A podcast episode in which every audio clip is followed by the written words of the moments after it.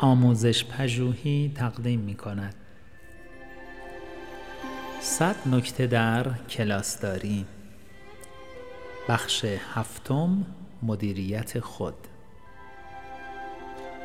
نکته نود و یک، دو برنامه زمان بندی شده.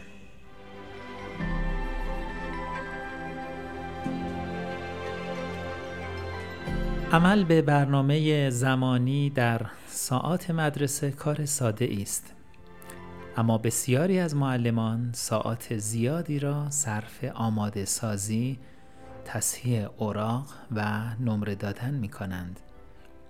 در بلند مدت این مسئله باعث فرسودگی شما می گردد.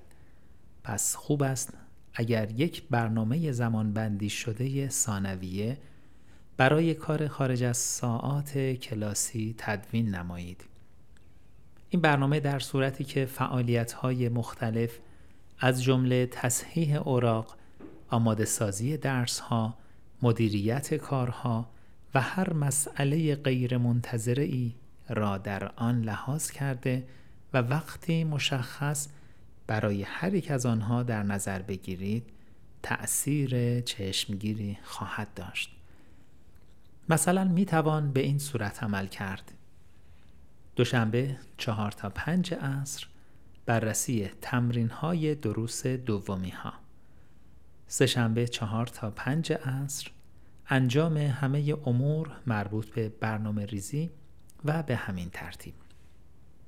مهمترین مزیت چنین روشی این است که اگر دقیق باشید و آن را به خوبی اجرا نمایید، هر نگرانی احتمالی از بین خواهد رفت و اوقات فراغت شما آزاد می شود تا از آن لذت ببرید و باتری های خود را شارژ نمایید.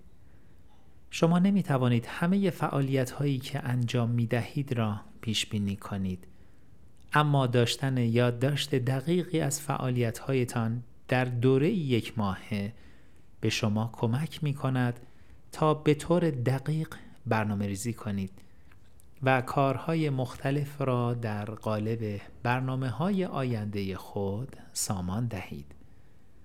عنصری مهم در این برنامه ریزی سختگیری به خود می باشد.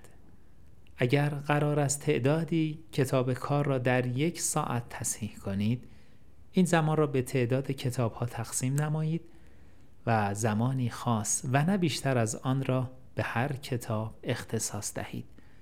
در غیر این صورت به صرف زمان بیش از اندازه معمول برای کارهایتان عادت می کنید.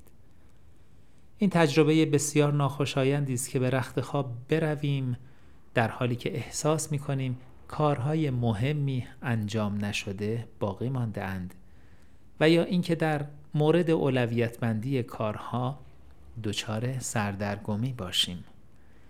داشتن یک برنامه زمان بندی ثانویه این تجربه بسیار ناخوشایند را از بین میبرد و آن را با حسی از در کنترل داشتن زمان، کار و زندگی جایگزین می نماید.